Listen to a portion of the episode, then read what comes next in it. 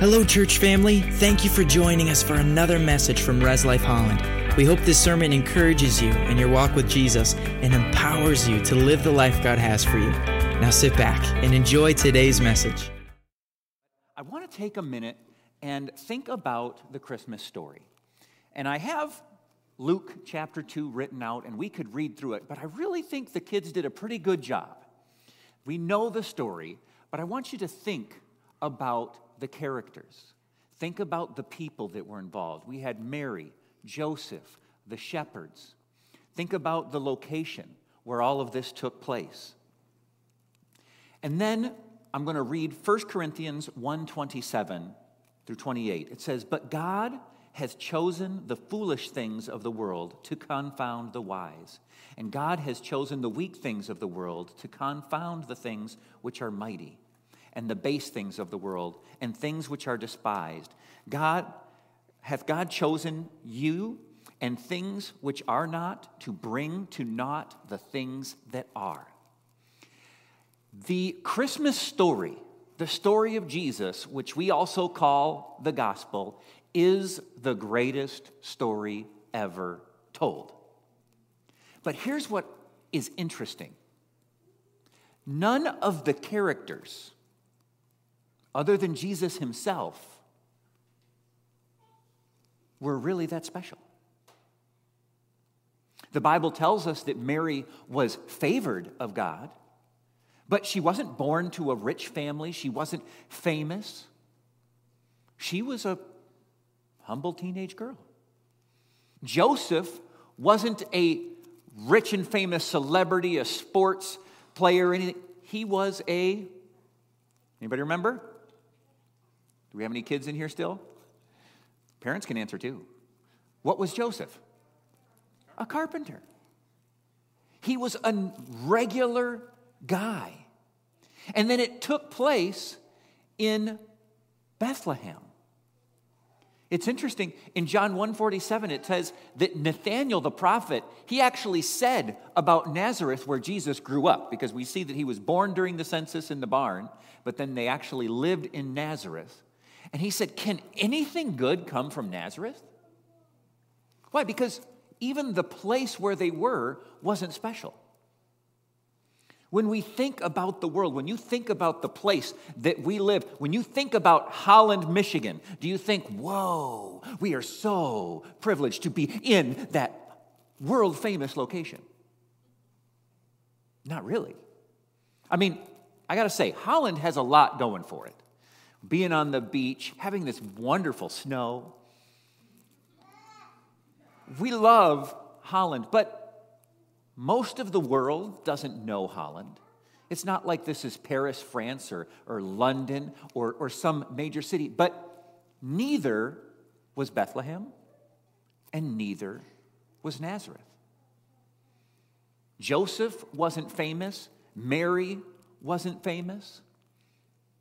In the, in the story we heard about the wise men that were coming, we see them typically in a nativity scene. We see the wise men there right next to the shepherds. How many of you realize the wise men and the shepherds didn't show up on the same day? We actually, the most likely scenario is that the wise men came when Jesus was a toddler. And that's why uh, Herod attempted to kill all the babies that were under the age of three because it was likely that Jesus had been born up to three years earlier. So the only famous people to show up in the story didn't show up for three years. There were some shepherds, just extremely regular guys out there, and the angels showed up. And God said, I, I have a, in a simple place with some simple people, I have just put myself, God incarnate, and He wanted to make the mark the occasion with something special. He didn't send to the palace for Herod, he went to a hillside and spoke to some shepherds who were watching sheep. Some theologians have done some studying and said it's likely that the shepherds he spoke to were the shepherds who were raising the sheep for sacrifice in the temple. And in a sense, he was saying to them, the sacrifice that will be once for all is here. But these were regular guys. Now, why am I making such a big point about how simple and little each of the characters were in the biggest story of all time? Because you and I are a part of that story. The Bible says, and, and Pastor Adrian quoted the verse that almost all of us know For God so loved the world that he gave his only begotten Son. Jesus was given, but who is it that God loved? That's you and I. We're a part of this story. Christmas is about us. And God says, I don't need people to be important to be impactful. I died for the world.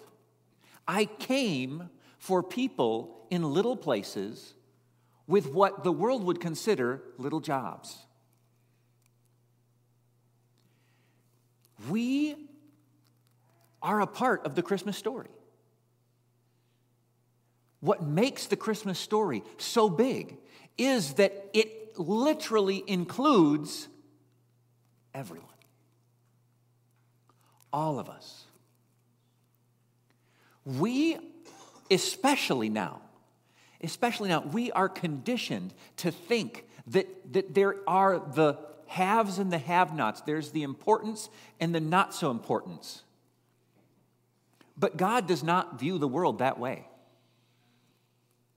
When God looks down at Holland, Michigan, it's the same as if he was looking at London, Paris, New York, any other place. When he looks at you, and I, I if we come walk away with one thing in this little 15 minutes that we're talking about Christmas, it's that Christmas is about everyone. Little or big, God doesn't see that distinction. Paul, who wrote much of the New Testament, he said this in 2 Corinthians 12 9. He said, But he said to me, My grace is sufficient for you, my power is made perfect in weakness. Therefore, I will boast all the more gladly about my weakness, so that Christ's power may rest on me. That is why, for Christ's sake, I delight in weakness and insults and hardship and persecutions, difficulty. For when I am weak, then I am strong. Se me acaba de ocurrir que estoy olvidando de traducir. A todos los que están en español, milmísimos excusas y disculpas porque olvidé. I forgot to be translating, and I'm sorry. I got so excited. Olvidé de estar traduciendo, me emocioné tanto que olvidé que debería de estar eh, traduciendo. Voy a darte rapidito lo que dije ahí. Que Dios mandó a Cristo al mundo y que todas las figuras en la historia no eran gran cosa, no eran famosos, no eran este, grandes, eran carpintero, era una niña jovencita, era este, pastores desconocidos. Todo era sencillo. Porque en la vista de Dios no hay grande ni pequeño, todos somos iguales. I had to give them the summary. Ahora vamos a continuar traducido. Now we're going to continue translated. So sorry. Segundo de Corintios 12:9. 2 Corinthians 9:11. Pero él me dijo, te basta con mi gracia, pues mi poder se perfecciona en la debilidad. Por lo tanto, gustamente haré más bien alarde de mis debilidades, para que permanezca sobre mí el poder de Cristo. Por eso me regocijo en debilidades, insultos, privaciones, persecuciones y dificultades que sufro por Cristo, porque cuando soy débil, entonces soy fuerte. Paul, who wrote so much of the New Testament, in the next verse, look what he says. He says in verse 11, Pablo, quien escribió la mayoría del Nuevo Testamento, mira lo que dice en versículo 11.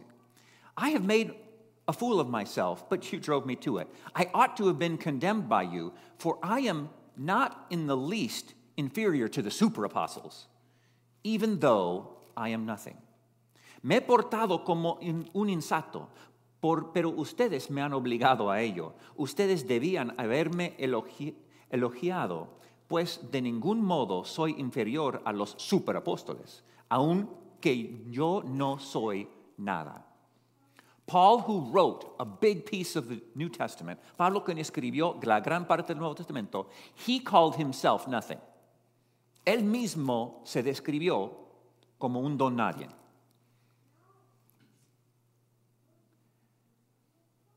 Was he wrong? ¿Estaba equivocado? See, God is not looking for us to be perfect. Dios no está buscando solo los perfectos. God isn't looking only for the famous. Dios no está buscando solo los famosos. You, usted, tiene todas las calificaciones para ser usado por Dios. You have all of the qualifications to be used by God. That's it. God is looking to use ordinary people in ordinary places to do extraordinary things. Dios está buscando gente ordinario en lugares ordinarios para hacer cosas extraordinarios. In the Bible, David